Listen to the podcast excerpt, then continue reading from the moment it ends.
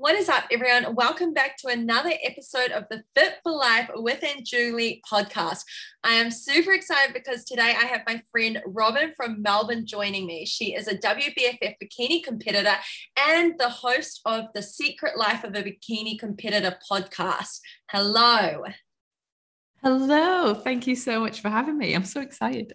I am super excited for everyone to meet you through this podcast. So I think we need to go back to, I guess, the start of how you even got into fitness. For those of you that don't know Robin, her and I actually connected through her podcast. So I was on her podcast yeah. last last year, was it? I was trying to think about this earlier. Was it last year or the beginning of this year? The whole... The whole timelines all over together. the place. Yeah, definitely. Yeah. So I would love for you to give us a little background about yourself, how you got into the fitness industry. Yeah, so if I'm going sort of all the way back, I don't really have a sporting background. When I was growing up, I was a ballet dancer. So I did um, I did that from like when I could walk until my mid-teens, I think, or when I found alcohol and boys. Um, so I would do, I did ballet, I did tap, jazz, um, tried all sorts of different types of dancing. And then, and I was kind of into just sort of hobbies and things. So, you know, I did a bit of Thai boxing. I tried a bit of aerial trapeze.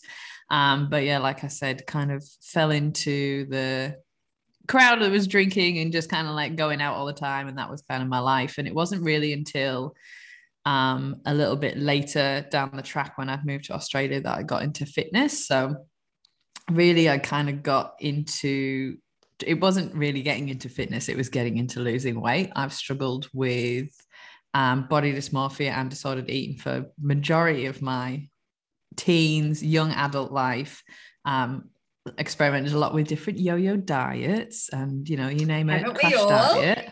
I know, you name a crash diet, I have tried it.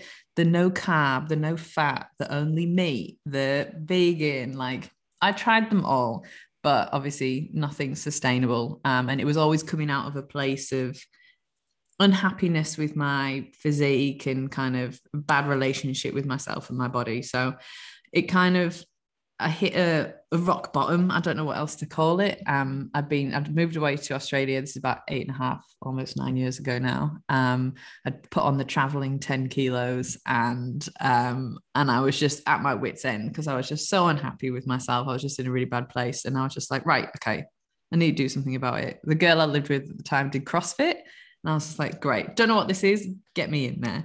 And it was love at first lift, like the first oh, session. That.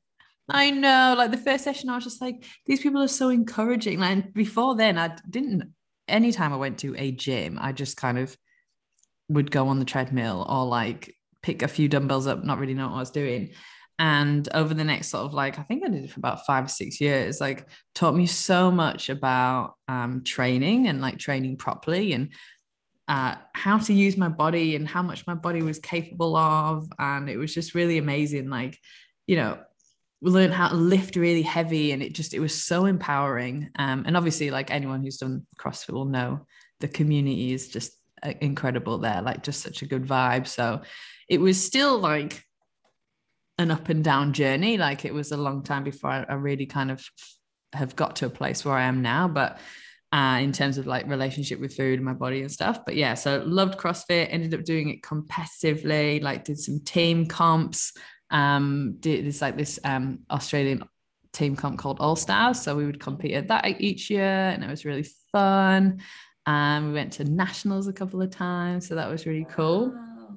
And just like, it was really great because I just ended up idolizing these super strong women and who looked like, all looked very different, but like idolized them because of like their talent, like their skill and their like drive and what they could do rather than what they looked like. And it just so happened that they looked fucking badass. Sorry, swearing. Totally. Oh, you're allowed Can to I swear? swear? Yes, you you can. No, honestly, I really think that's such an interesting journey to go from like a dancer's background, where dancers usually, the type of dance, like I did ballet when I was very, very young mm. and even tried gymnastics, but it's a very tiny frame. So to go from mm. that background to then trying all the fad diets and starting going to the gym with a goal of only like weight loss, to then switch to CrossFit, which is all about performance and how your body feels and getting mm. stronger. I think that's a really big shift. And I think that sometimes, you know, especially in the bodybuilding world with competing, there are people that will knock things like CrossFit,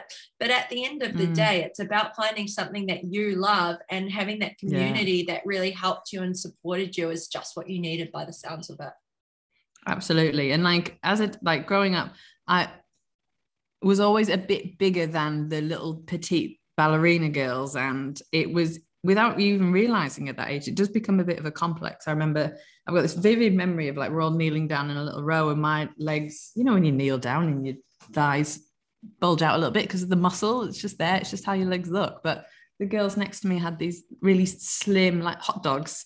And I was just like, why don't my legs look like theirs? And there's, you just develop like these complexes without you realizing it. Um, but now I love my big, strong legs. And I wouldn't have them any other way. But yeah, CrossFit, I think it just, it was a lot of up and downs, because obviously I was still struggling with a lot of um, body confidence issues, um, for want of a better phrase. Uh, But it definitely taught me more about like training for performance and eating for performance, and focusing on what your body can do rather than just what it looks like. Definitely. Um, so yeah. When you started doing CrossFit, you didn't change your nutrition. You were still doing fad diets along there, or when did you start to learn more about nutrition to make it more of a lifestyle? I was still, I was... partying just as hard as I was CrossFitting. So I was CrossFitting like five or six times a week, but still going out on the weekend, binge drinking and stuff. And I don't regret it, because I had just moved to another another country. I was still, this is eight years ago now, so I was like mid, early mid twenties. I was explore, like exploring Melbourne, like, and all the cool things it has to offer. But yeah, so really no kind of idea about nutrition, and it really wasn't. Do you know, it's really been, I've been bodybuilding for almost four years now, or training for comps. And um, it's really only been in the last sort of two years where I'm, I really feel like I've got a good grasp on nutrition. So when I was doing CrossFit, I think we did a couple of things. Like we did a eat to perform challenge where we ate like, I think we worked out like our T D E, and um, then like I ended up eating something like two thousand eight hundred, three thousand calories a day, and was like losing weight. And I was like, what is this? But I was training so much. So that's probably why. But did that for a month, and then was just like, oh, I miss wine and I miss going out. Um, so yeah, it wasn't really until I kind of started bodybuilding where I was just like, oh, okay, nutrition plays a much more vital role in the whole aspect. If you want aesthetic goals, like nutrition is queen. Yeah, we really can't outwork our diet, as much as I wish mm. it was that easy. We both know that you can't. So then if you went from CrossFit to finally, like, you know, moving into bodybuilding and learning about nutrition, what mm. made you want to go into competing? Because that's a very interesting path to go down, especially if you have body dysmorphia. Yeah, and it's not at all what I do not, I did not practice what I preach now, which is probably why I preach it. But I am... Um, God, I got into it for all the wrong reasons. I got into it because, well, I'd injured my shoulder. I got a shoulder impingement um, at one of the CrossFit comps. And after that, training wasn't really the same. And I was just like, I need a new focus. I need something different. I'd kind of fallen out of love with CrossFit. And I was also still deeply unhappy with how I looked and my relationship with myself. Um, and I was like, I know what will fix me if I get really lean. I'm sure everyone has thought that at one point in their life. You are not alone on that. Oh my. And how did that go for you? Yeah, no, not good. Um, so no, it was, so it was definitely born out of, I want to look like those girls on the stage. I think that I will be happy when that happens. Luckily, even though it took a lot of ups and downs to get to where I am, the byproduct of this bodybuilding journey has been that I've developed an incredible relationship with my body and myself, but it has not been because of bodybuilding. It's been because of all the work that I've done to support bodybuilding in terms of like mental health work, journaling, like gratitude work and that kind of thing. So yeah, I, I kind of, I remember having my first consultation with my coach at the time, and he's like, "So why do you want to do a bodybuilding show?" And I was like, "It looks fun." He's like, mm. Okay. And I was like, you know, you know, on the stage, it talks to me as a dancer, um, it's training, blah, blah, blah. And I just, I did not have an idea of how hard it was going to be. And, and I, but I learned so much. And I, I think that's why I still do it, even though, you know, it was a difficult prep. I had a really bad rebound at the other side of it, but it's when I started writing, I started a blog, it's, which kind of, you know, superseded the podcast and, and kind of what I do today, because I was learning so much. Like every week I was like, I'm learning so much about myself and my drive and nutrition and training and, and training with intent and purpose, and obviously act, what happens when you actually follow a diet plan. And yeah, so it was wasn't necessarily for the right reasons, but uh, luckily I was able to get on top of that. Yeah, so there's, oh my gosh, there's so much I want to talk to you about in that.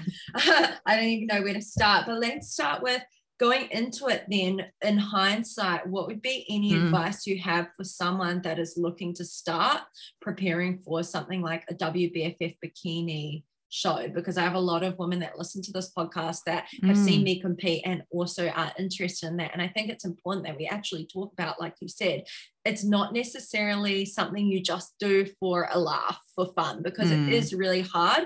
And I don't think people talk about that enough, like how hard it is. Absolutely. And I'm like, where do I even start? I've got so many, so many things. Um, maybe just with that, you know, what I've been talking about there, like really drilling into what the reasons you are doing it, because yes, it is fun, and yes, it is great, and yes, I get so much out of it, but it's also really hard. Like, and there's things that I'm not, it's, it's good seeing more people sort of talking about these kind of things. Like your relationship with food might never be the same again. Like if you've gone from never tracking food, never really thinking about it, to like right now where I am ten weeks out from a show, it's everything I think about all day, every day.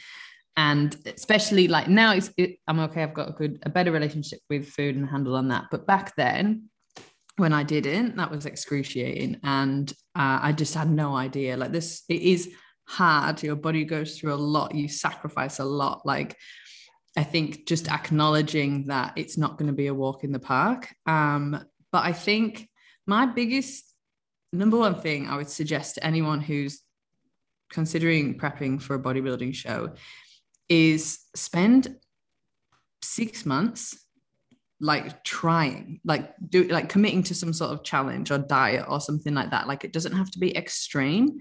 Practice adherence and consistency, because they're the two things that's going to get you to like your end goal. Yes. I yeah, I never, I mean, you just heard me talking about like crash diets, and even when I was doing CrossFit, going out and binge drinking and stuff like that, like I'd never committed to a diet in my life. No. And then to go all in on something like a competition prep, honestly, you and I have like mirror journeys. I was the exact same. I never stuck to anything properly. I had an idea of mm. macros at least, but I went into my first prep and I followed like a one page meal plan type thing that was typically classed as quote mark clean eating. So of course, after it, like you said, you had a really bad first comp. So what happened after your first competition? So for my first comp, I did, um, and everyone's got different preferences. I have a flexible diet now. Um, my coach gives me macros, but back then I had a meal plan. And my coach at the time very much favored a higher fat, lower carb, gut health kind of approach. And, yeah. and, um, and it was very strict and it was very regimented to this point where I probably ate the exact same thing for every single meal for twenty weeks. And like, I had a, to be, to give myself credit, I, st- I stuck to it. Well done. I probably had a little, a little few extra sauces here and there and things like that, because just can't do bland chicken, and I love tomato sauce. Me too. On me everything. Too. Me on too. Everything. Oh, so funny. Yeah. I think we've just lost a few people. I definitely you love it yeah. or you hate it. Yeah, definitely. Oh dear. Yeah, I mean, well done to you for sticking to that, even if you had a few extra sources mm. here and there. I personally just, it goes to show that it's impossible for someone to expect that they can eat the exact same thing for the rest of their life and adhere to that, whether you're doing mm. low carb, like a keto diet thing, or whether it's following a one-page meal plan. It's just the best thing that you can do for yourself is to invest time in learning about nutrition and having that ability to flexible diet. Like both you and I are very pro flexible dieting, and even on mm. comp prep, you're flexible dieting now, aren't you? Yeah, yeah, exactly. And yeah, like it's taught me so much about nutrition. But like for that prep, yeah, I just, I had, you know, all very basic bland meals. And there was a lot of things that now, like tools implemented like intermittent fasting, which I would not use now because I can't wait till one p.m. to eat my meal. It's just not happening. I can maybe wait till ten a.m. and then like, do not come near me because I am a hot mess. Not yeah. a nice person to be around. No. Um, but yeah, so I came out the other end of that show and I'd done everything that I advocate people not to do. I'd made a list of places that I wanted to eat. I'd made dates with people that I wanted to hang out with. I'd got, I had a list of things I wanted to bake. I had a cupboard full of treats, donuts, all these kind of things. And I went ham. And then I struggled because I struggled with the concept of like, well, coach is like, you can relax a little bit. I'm like, yeah, but what's a little bit? If I've got this very specific meal plan, and then like you're saying, is it like one meal out a week? And I just kind of like, you know, what is the go? And very quickly I watched that stage physique, the leanest I've ever been in my entire life, disappear before my eyes. I had no idea what was going on. I didn't have a very good reverse plan, if one at all. I don't, even if I didn't, wouldn't have stick to it. And I just felt a little bit lost, and I felt like I'd I was so proud of myself. And then all of a sudden I'm coming out the other side and I was just like, I can't even stick to my diet. Like training feels like shit. I'd lost my period. I didn't know what was going on. And all I could think about is so aesthetic is I had a holiday at Bali at the end of the year. It was two months later. And I was like, I'm not even going to look good. And I was like, went on holiday and I was like, I've lost my Bali body. And I just had no idea what I was doing. And yeah, it was really hard. And like what happens when I get really stressed, I get teeth problems. So I had a, a wisdom, my wisdom tooth got infected, had to have it ripped out. Same happened again.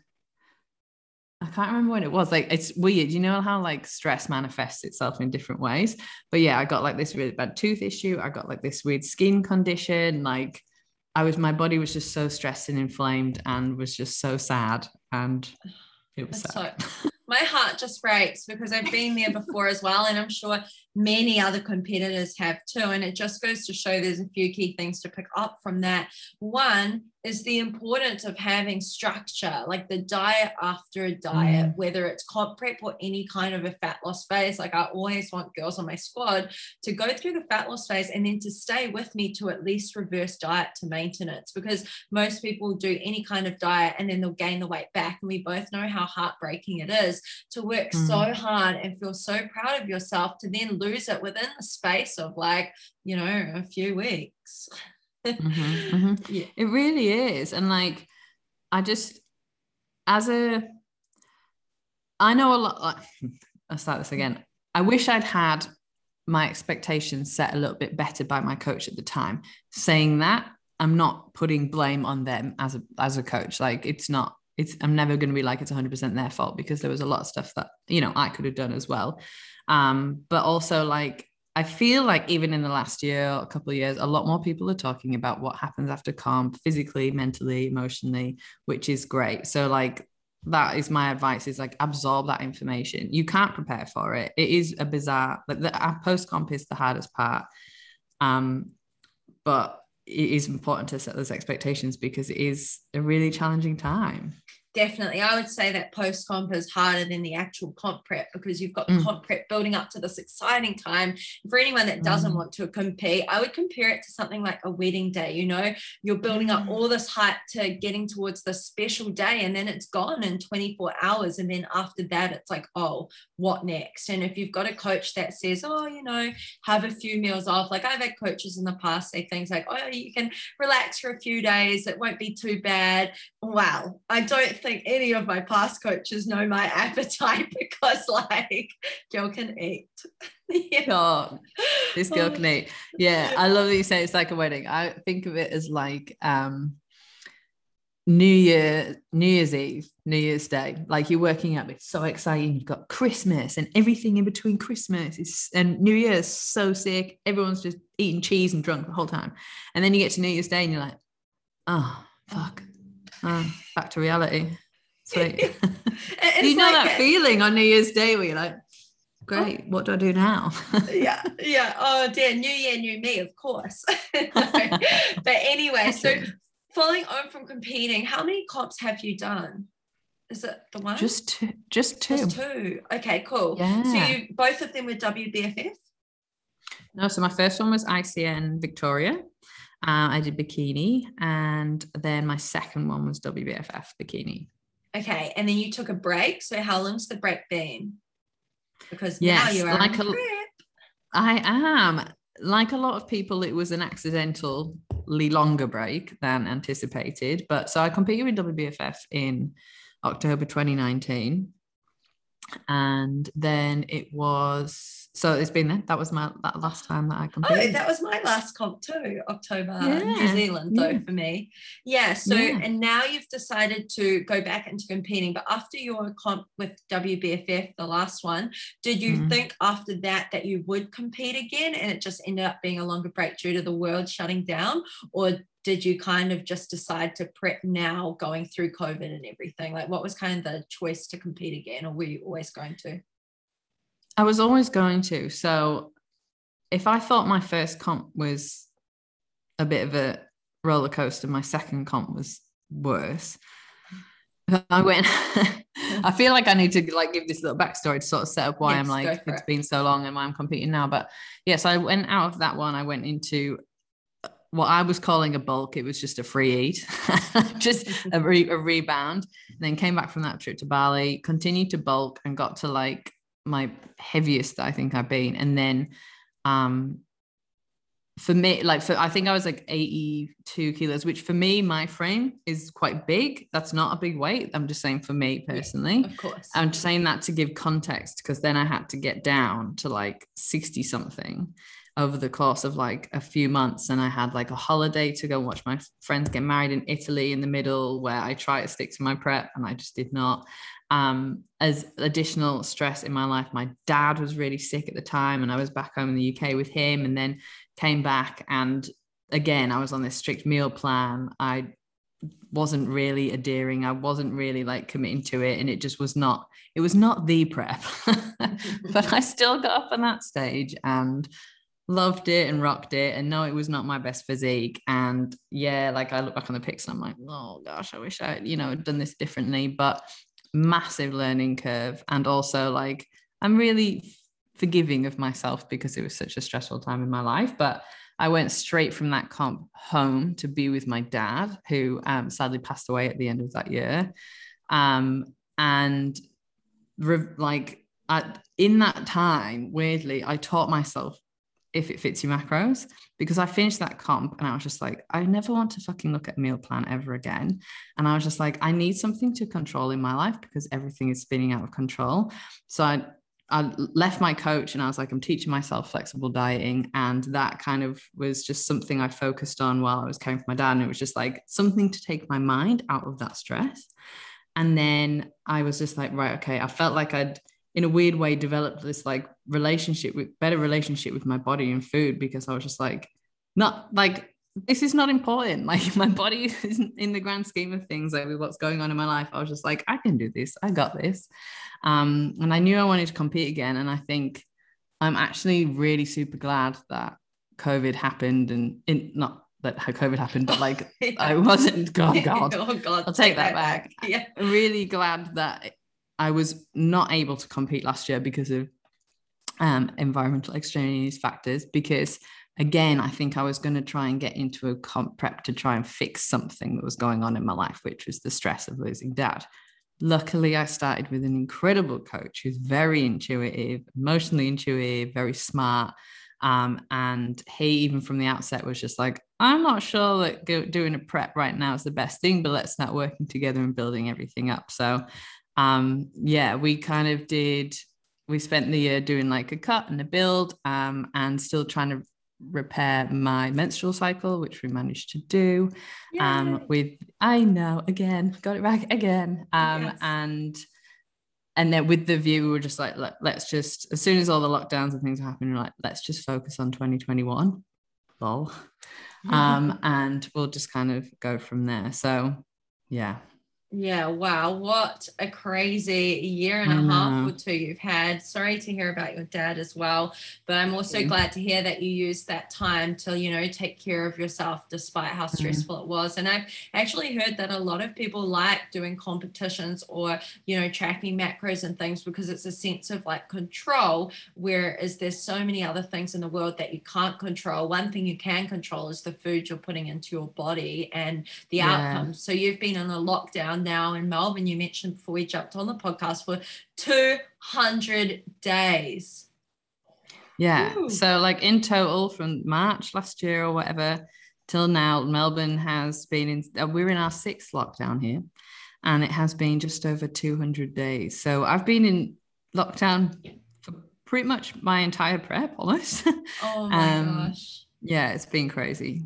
What equipment mad, do you but... have weight-wise for So when we went into our second lockdown last year, which was the really strict one where Melbourne was in lockdown for like one hundred eleven days or something, like the week before that was announced, that lockdown, I was like, I know we're going into lockdown. And I I bought a bunch of weight plates. So I've got one hundred kilos worth of weight bumper plates. I've got a barbell. I've got some dumbbells, a bench, squat rack. Like I went bananas and I set up a little gym in my garage downstairs. Because like you were saying, like, that having, I needed something to control. That's how I managed to deal with like my dad being really sick. I was just like, this is my one thing I can control in a world of things that's spinning out of control. Again, it was this, like, I was like, there's no way I'm not exercising or doing it. Like that just was not an option for me. So I was like, I'm just going to make it work. I'm going to be one of those panic buyers. But I'm not panic buying toilet roll, I'm panic buying gym equipment. Great investment, definitely. I'm sure it's like you've already made your money's worth just from the amount you've used oh. in these two hundred days. Absolutely crazy. So how are you finding prep? You're, are you nine weeks out now? Nine weeks out, yeah. I have loved ninety percent of this prep. Like obviously there's the always the challenging bits, but like I was saying, like it just ended up being the right time for me at prep. Like last year was would still, I look back and I'm like, oh, I'm so glad I didn't prep because my mindset still wasn't in it. I still hadn't quite clicked into like that right frame of mind. Um, and then by the time I started prep, I started like the first phase of prep in like March because I'd recovered my menstrual cycle. I'd had to put on a lot of weight. So I had to reduce my training volume, get myself back to a level of homeostasis that my body likes. My body likes to be a certain body weight, even though, even if I don't. Me too, me too. Yeah. Um, so we were like, let's start slow, but early. Um, so we started around March time, just tightening things up, um, you know, slowly reducing. And it was never going to be a linear approach. It was not like, let's start in March um, here and just like, take our, cut our calories down all the way to October. We've done like diet breaks and refeeds and that kind of thing. Um, and it's been so enjoyable. Like the first few months while my body was kind of getting used to things were really slow and really frustrating. And I did have a few um, hissy fits, but uh, I think it's like from April, it's just been like incredible. And the support I've had from my coach has been amazing. I'm really enjoying the journey. I just like, And sometimes I'm just like in such disbelief because I'm like, this is, yeah, it's challenging, but it's not hard like this time around because I'm, I'm like, I've got this. I've nailed this one. I've oh, unlocked love- the secret. Yes, I love that. And I can actually see in your Instagram stories and your posts, like you can tell that you're proud of how far you've come on this prep. And I'm so proud of you, because it's a lot to go through, from rebounding after comps and everything that you've gone through. Like, I know there's a lot of uncertainty around things in the world right now, and to prep through such an uncertain time is a win in mm. itself. Like, it really shows your discipline to be able to keep going at it every single day, not knowing what's happening in the world right now. So, or knowing what's happening yeah. in the world right now. I know. Yeah. And that's like, that is, has made so apparent more than anything else, like these last sort of year or whatever, that you have to be competing for the right reasons. Because if you're not, like, and that's okay if you realize you're not, by the way, like it, you just, it just needs to be a thing. Because if I was competing for, like, I wouldn't have been able to stay compliant and adherent. Like, it would have been, this would have been a really challenging mentally, but because I'm enjoying it, because I'm like, because I'm not stressed about if the show gets cancelled. Obviously, I'll be sad if the show gets cancelled. A, I've spent a lot of money. I would not like that to be in vain. But um, I, obviously, you want to show off your hard work. And I was saying to my friend yesterday, like, it's a crying shame that I've never looked this good in my life and never felt this good about myself, and no one can fucking see it. Yeah, you I'm single alone. And I'm ready to mingle. I cannot and mingle. Melbourne's not letting you. yeah. Oh wow, you can still look good and post it on Instagram, you know. you know it, you know it. Um, but be like, but if it, what I was going to say is, if it doesn't go ahead, for me, it's not the end of the world, because I've achieved something. I've achieved so much more than I anticipated. Like, it's look, fell in love so much with the journey this time around that, and practice what I preach, the stage will always be there. And, you know, it's not the end of the world. If the comp doesn't go ahead, I'll just reverse out, do a photo shoot if I can. Um, I'll just take some sick pics for Instagram and, um, you know, come back to the stage next time I'm ready. Yeah, maybe we'll be backstage together one day, but fingers crossed for the show to go ahead this year. Uh, other thing I wanted to go back to is you spoke quite a bit about, you know, losing your cycle and how your body tends to like sitting in a certain way. And I think it's super important, maybe for other people to hear it from someone else other than me, to know that getting your cycle back is the most important thing you can do. Like, yes, you might need to gain some weight, but it's so important, right? Like, can you talk a little bit mm. about how hard it is, or um, I guess the importance of increasing those calories and not being afraid to gain weight?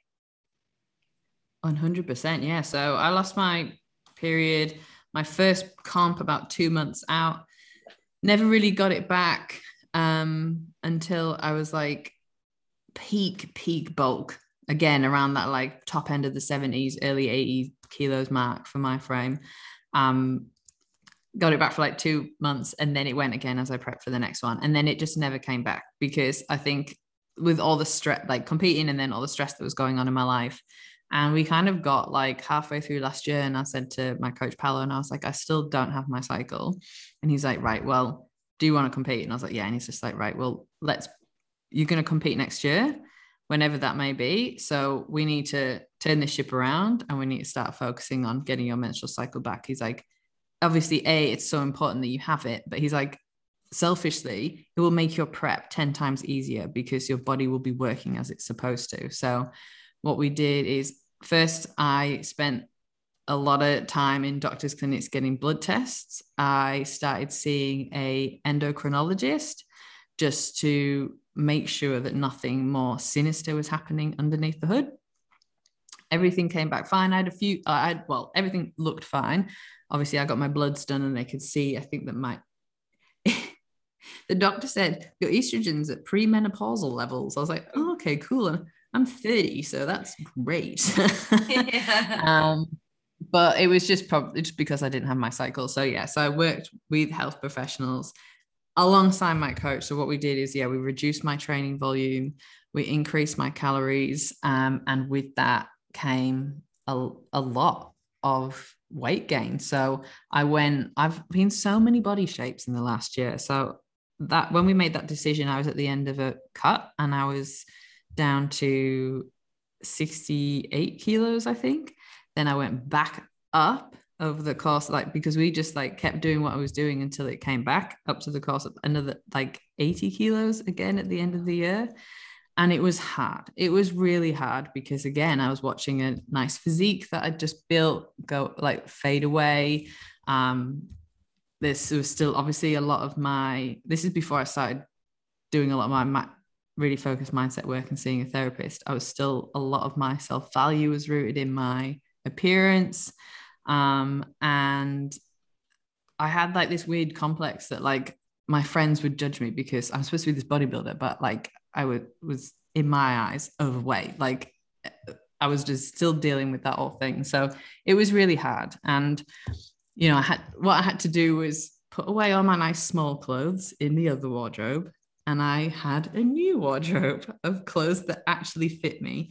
And I just had to start doing this work around like, who gives a shit, Robin, if your dress size is a twelve, a fourteen, or a six? Like, it's an arbitrary number. It doesn't matter. The clothes fit you, they look good. So that's what I did. I cleared out all my smaller clothes and I was like, I'll come back to you one day. And then I just got like a new wardrobe that fit me and made me feel good and look good. Um, and yeah, it was, it was hard because it was such a short space of time that I had to put on this weight, but I had a goal, and the goal was get my menstrual cycle back, and it worked, and I did get it back. Yay. And I was very happy, and it, I hadn't had it for like two years. And honestly, when it came back, I like almost cried and like had this like urge to send my endocrinologist and my best friend a picture. I just text them instead and was just like, I, I wanted to send you a picture, but I've got my period. Yeah. I'm sure they would appreciate a text instead of a photo, but I was the exact same. I can't remember how long mine was without, maybe nine months or so, and I almost cried when I got it back, and I was just mm. so happy. I ran out the bathroom like, yeah, and you just want to tell everyone because it's like, yeah, I know. Which but it's awesome. So important to have it, like it's your, like it's a sign that everything's working in your body, and like, yeah, okay, so it's convenient when you don't have it, and it's cheaper, yeah. You don't have to buy tampons, blah, blah, blah. But um, it also comes with a lot of side effects, which I didn't realize until my period came back, and with it, my boobs, my energy, my sleep, my sex drive. I was like the horniest woman in the world, and I was just like, where? I just thought that I wasn't, I just thought I didn't really, I wasn't a very sexual person, didn't have a sex drive, even though like I used to be a really sexual person. I used to love sex a lot. And I was just like, no, you know, I've just got older. It's just not me. Um, and then, yeah, my, all my hormones came flooding back, and it was like timed perfectly with when Bridgerton, I don't know if you ever watched that T V. Oh, I haven't series. watched it, but I've heard of it. It's very raunchy. And I was just like, oh my gosh, I'm having a sexual awakening at thirty-one. Like, oh my gosh, I love this so much for the podcast. I am glad that Ross did not join us on this one. Oh, that is so funny. Yeah, but I'm sure everyone listening to this can take away from it the importance of having a regular cycle. And if you don't have one, it's really important to go see all the professionals that you can to get that on track. I've done lots of videos about it as well. The main mm-hmm. things I found that helped me were as well increasing calories, increasing my body weight, Uh, taking back caffeine. Like you said, you're really stressed around that time, so for me it meant taking back training as well as cutting out all caffeine.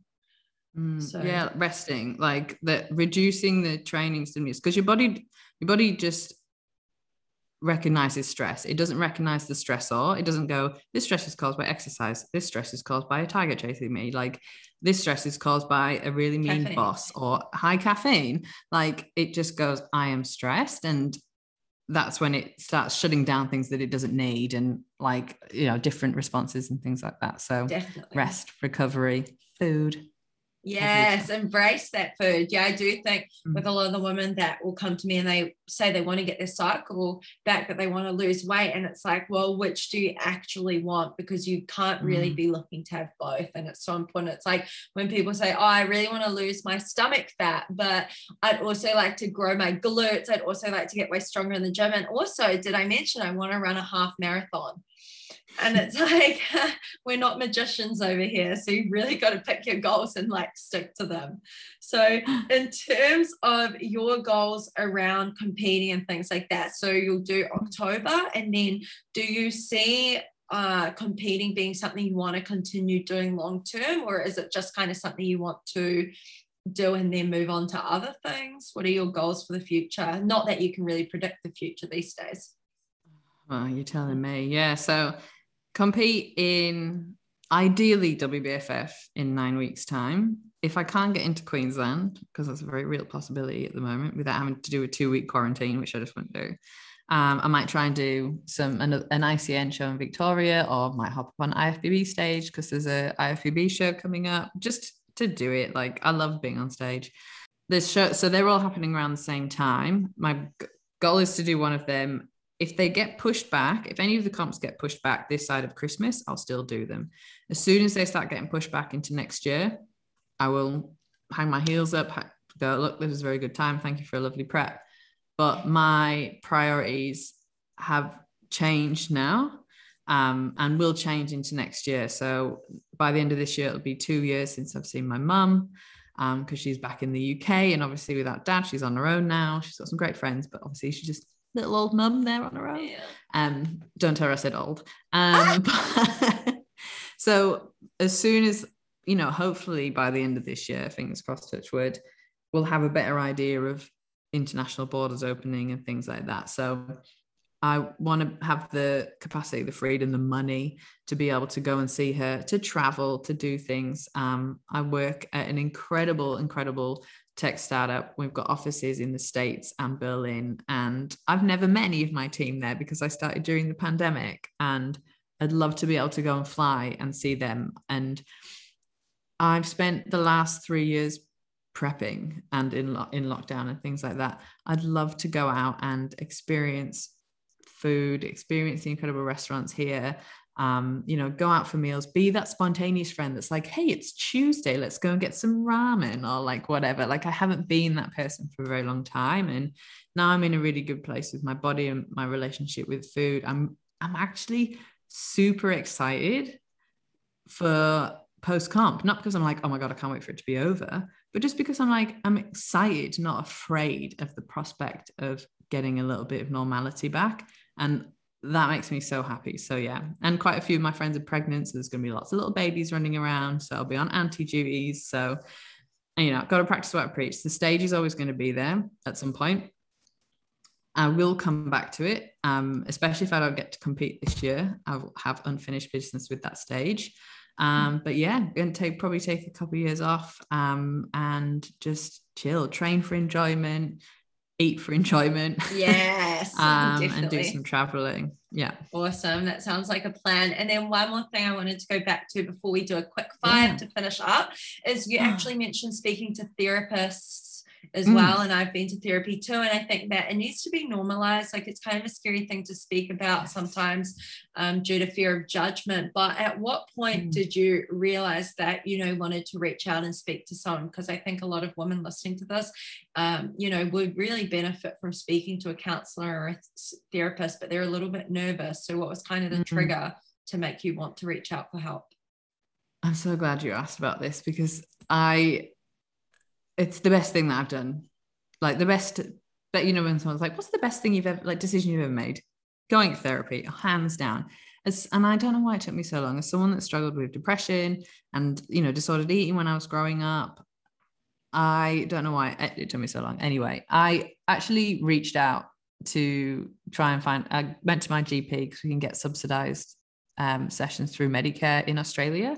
And um, you can get, thanks to COVID, um, you can get up to twenty subsidized sessions, oh, wow. um, mental health sessions now, which is great. You just have to go to your G P um, and say, I would like a mental health care plan, and they will sort them for you. So instead of like two hundred dollars, you pay seventy dollars per session. Amazing. Or something like that.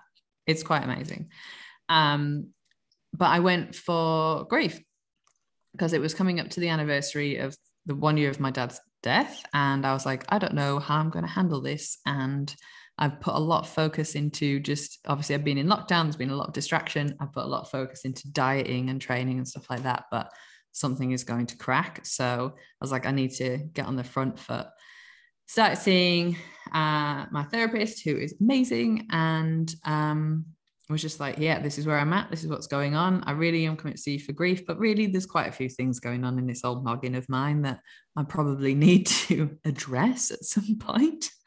And have been seeing her every two, three weeks, give or take, since. And that was October last year. So grief was the catalyst. Um, but I'd already started doing a lot of um, mental health work myself anyway. I love to read. I, my degree, funnily enough, my degree is in psychology. That was a whole decade ago. It means nothing now.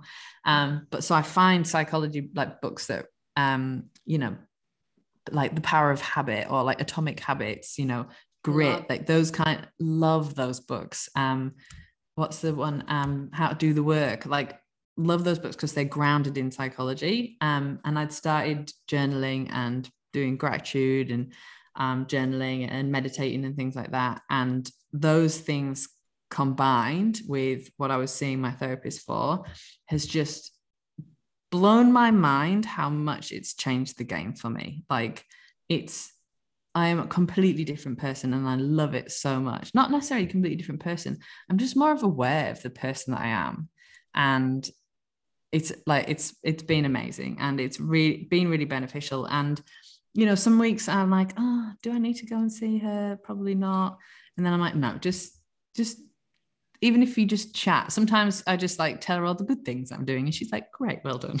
Yeah. Sometimes I honestly, I'm like, oh, do I need to go? Maybe, maybe not. And then I go and then it turns out to be a really good session. You're like, oh yeah. Okay. So I probably should have gone anyway. Uh, and I do think and the ones really you important. miss, the ones you miss are always the ones that you needed. It's like physio appointments. Like anytime I've canceled a physio appointment because I don't feel like I need to, I've like pulled something the next day and I'm like, damn it. Yeah, definitely. I, my brother actually explained uh, therapy as something like, you know, it's just like a doctor's checkup, but for your mind. And I think when you see it that way as a more positive thing, it's just so important. So I'm glad that you spoke about that as well. And I'm glad that it's helped you so much. Um, and yeah, for those and books, I've... books as well. Sorry, I'll have to put that in the show notes as well. Oh yeah, absolutely. Um, I'll give you this. It's Grit by Angela Duckworth, Power of Habit by Charles Duhigg, Atomic Habits by James. I've recommended it to everyone. It's that changed my life. It's um, a game changing book. It's changed. It changed the way I think about things and how I set myself up for success. But um, yeah, just that's the last thing on therapy I was going to say is like, even if you like. This is what I say to people and they're just like, oh, I don't feel like I need therapy. And I'm like, therapy should not necessarily always just be there to be a band-aid on some an issue that you have. For me now, it's super proactive work. It's getting on the front foot. It's like, yeah, I feel good now, but why, why don't I try and feel great? Why don't I try and feel amazing? Um, I think, yeah, there's, and it, you know, if you don't like it, you don't like it, but try it. And sometimes it takes you a couple to find the right one. Like I remember going into one like years yeah. ago.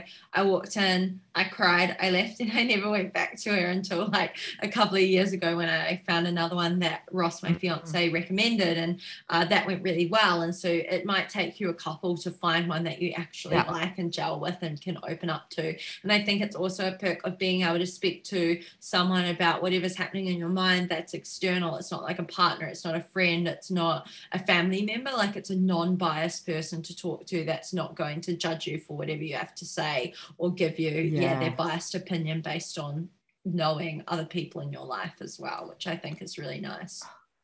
I couldn't awesome. agree more. I remember seeing a psychologist or whatever when I was younger. I was like fifteen. I was super depressed and my mum was just like, I need to help this child, and went in, he was like this old white man, and we did, obviously I just had nothing in common with him at all, and I was just like, this is, I would never want to do this again. So got to fifteen years later and I found found a good therapist, but yes. one that I can relate to. I love that. Okay, oh my gosh, I know we could talk all day long, but I thought I'd do a quick five with you. So I'll fire five little questions at ya. You can just flick out your flick out your answers that come to your mind. So favorite glute exercise? Oh my gosh, favorite glute exercise. It's got to be a hip thrust. Oh, me too. I love. Favorite sweet treat. Oh my gosh. Can oats count? Because oats oh, is yeah. like, like oats. You can is make like, them. Oh, oh, I had yeah, oats, oats before this like, podcast. What, oh, what would you yeah. top them with? What's in them? Ooh, so my go-to at the moment is like um like apple sauteed with like maple syrup and cinnamon, and then Biscoff together. That is a co- okay, yeah, that's definitely sweet. I have still not tried Biscoff. Everyone is going crazy for it. I think and it's really, a dangerous what? thing to have in the house. I think it's quite like a Nutella type. Yeah. Like, oh, you've got to really have some self-control to have that in the house. Yeah, absolutely. I don't know if you can see in the video, but up there is my graveyard of spreads that I have to put on the highest top shelf far away from me. Otherwise, this little finger goes wandering into each yeah. pot. You have to have them far away, out of sight, out of mind. Okay, uh, favourite savoury meal? Pizza, hands down. Oh, yeah, that was easy. Are you a pineapple on the pizza kind of girl? You know I am. You know oh, I am. So I was like, I don't think we can be friends if you answer no to this, but yes, of course I am too. And first, oh, I can already guess where this is going to be, but first country you want to visit when you can? Oh, I'm going to have to say England because I want to see my mama. Um, but actually, I just want to go back to Italy. So if I could meet her there, that would be great. Oh. Perfect. And actually, I just noticed I only put four quick questions down, not five. So I guess it's a quick four today. Awesome. Oh my gosh. Thank you so much for chatting with me. I absolutely loved having you on. Where can everyone find you? Thank you so much for having me on. I was so stoked when you asked me to come on. It's been too long since we chatted, so it was amazing. Um, yeah, so if you want to find me on Instagram, I'm at Robin Zimmy. That's R O B Y N Z I M M Y. And if you want to check out the podcast uh, on Instagram, it's at Secret Life of a Bikini Competitor. Um, and yeah, you can find me on Apple, Spotify, Stitcher, wherever you like to listen to your podcasts. Awesome. Thank you so much, Robin. Thank you everyone for tuning in. Make sure you tag us on Instagram stories, take a screenshot and share it. We would love to hear how you found the podcast. Catch you in the next one.